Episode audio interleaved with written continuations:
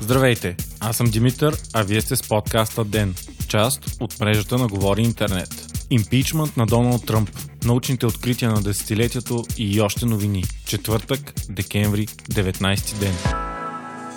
Доналд Тръмп се превърна в едва третия президент в американската история, на когото беше извършен импичмент от Конгреса, предава Reuters. Тръмп ще е третият след Андрю Джонсън и Бил Клинтън, срещу когото ще започне процедура по отстраняване от вас в Сената. Той беше обявен по две направления – злоупотреба с власт и възпрепятстване на Конгреса. По първото обвинение гласуваха 230 конгресмени срещу 197, а по второто 229 срещу 198. Резултатът не беше изненадващ, тъй като Конгресът се контролира от демократите. Обвиненията срещу Тръмп са, че е оказал натиск върху президента на Украина да разследва потенциалния му опонент на президентските избори – Джо Байден. Според обвинението, Тръмп е заплашил украинския президент Зеленски за спиране на военна помощ, ако той не предприеме разследване за корупция срещу сина на Джо Байден, Хънтър Байден. Хънтър е бил част от борда на директорите на украинска енергийна компания. Следващият етап от процедурата по импичмент е съдебният процес, който ще се води против Тръмп в Американския сенат. Той ще бъде воден от председателя на Върховния съд на САЩ.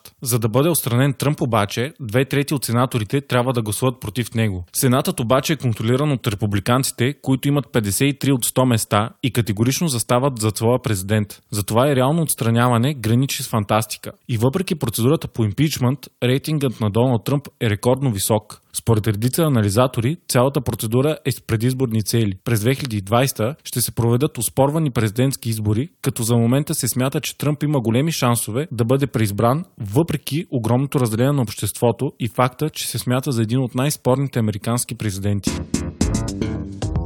Днес услугите на Google се сринаха на Балканите и в Турция. Сривът е засегнал и много потребители в България. Проблеми е имало с търсачката, YouTube, Gmail, Google преводач, Analytics, Drive и други. Най-сериозен изглежда проблемът е бил в Западна България, Пловдив, Варна, района на Атина, Истанбул и Анкара. Проблеми е имало и в части от Северна Америка, Япония и Европа, но не толкова сериозни. Имало е и прекъсване на работата на Spotify, която не е част от Google. Няма официална информация каква е била причината за срива. Специализираното издание NetBlock, което наблюдава смущенията в интернет, твърди, че инцидентът не е свързан с държавно филтриране или цензура, а вероятният проблем е в центъра за данни или друг проблем в инфраструктурата на Google. При подобни сривове се създават големи проблеми, тъй като милиони потребители разчитат на услугите на Google за професионална работа и комуникация. Освен това, много сайтове използват услуги и сървъри на Google и работата им се преустановява.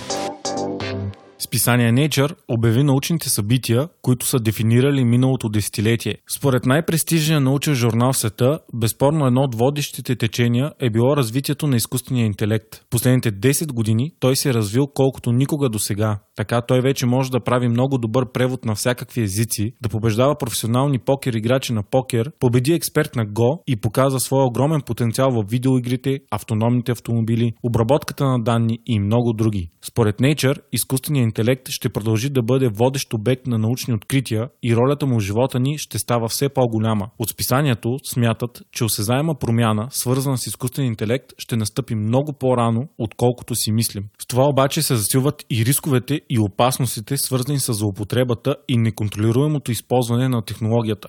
Смята се, че изкуственият интелект няма да бъде перфектен, а ще наследи човешките предубеждения и предразсъдъци и все повече се отдалечаваме от идеята, че автоматизираният процес е обективен. Учените, които се опитат да развият по-хуманна и надежна технология за изкуствен интелект, ще трябва през следващото десетилетие да се съобразяват с интердисциплинарната наука за машинното поведение. Тази наука се възползва от уменията на психолози, социолози, философи, правни учени и изследователи в други дисциплини на социалните науки и хуманитарните науки. Те трябва да работят съвместно с специалисти по инженерни и физически науки. Според Nature, един от другите големи пробиви в последните 10 години са били развитието на биотехнологията и знанията ни за редактирането на генома. През 2018 пък се родиха първите генно модифицирани човешки бебета в Китай. Част от другите големи открития на десетилетието са постиженията в космологията и физиката, най-вече откриването на бозона на Хигс в ЦЕРН, развитието на квантовите технологии и пробива на IBM и Google в квантовите компютри. Не на последно място, последните 10 години са белязани от явно съзнаване на глобалното затопляне, отчитане на температурни рекорди, но и много голямо развитие на альтернативните енергийни източници. Nature завършва своя обзор с това, че 2010-те бяха едновременно забележителни, но и тревожни, с нови знания и нови разбирания за социалната и екологичната отговорност 2020-те трябва да бъдат трансформационни.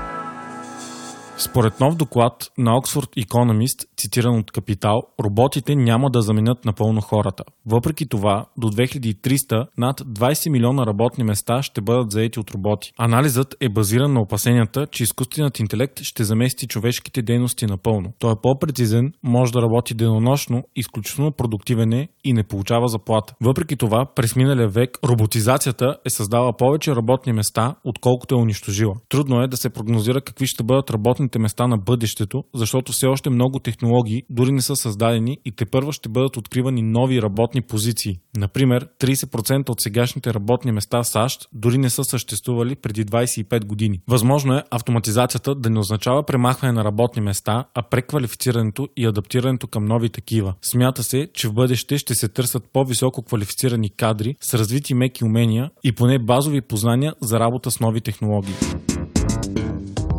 Ден преди официалната премиера в България и първият и най-важен уикенд САЩ, светът говори за междузвездни войни, възходът на Скайлокър. Това е деветият и последен филм от една сага, продължила 42 години и променила светът на киното. Поради естеството си на един от най-големите поп-културни феномени в историята, деветият Междузвездни войни е сред най-очакваните филми на последното десетилетие. Той ще завърши историята на Скайлокър и всички добре познати герои от първия филм Нова надежда от 1977 година. И макар те първа да тръгва по кината, новият филм вече предизвика огромна полемика в публичното пространство. Отзивите за филма са най-противоречиви от зле приятия Междузвездни войни 1 от 1999 година насам. Сайта Rotten Tomatoes, деветият филм има критическа оценка едва 57%, като консенсуса гласи филмът страда от, фрустрираща липса на въображение, но приключва тази любима сага с посвещение към феновете си. Самите фенове обаче също са в двете крайности, като едните твърдят, че това е най най-добрият, а другите, че е най-лошият филм на поредицата. Въпреки това, възходът на Skywalker се очаква да бъде бокс-офис успех.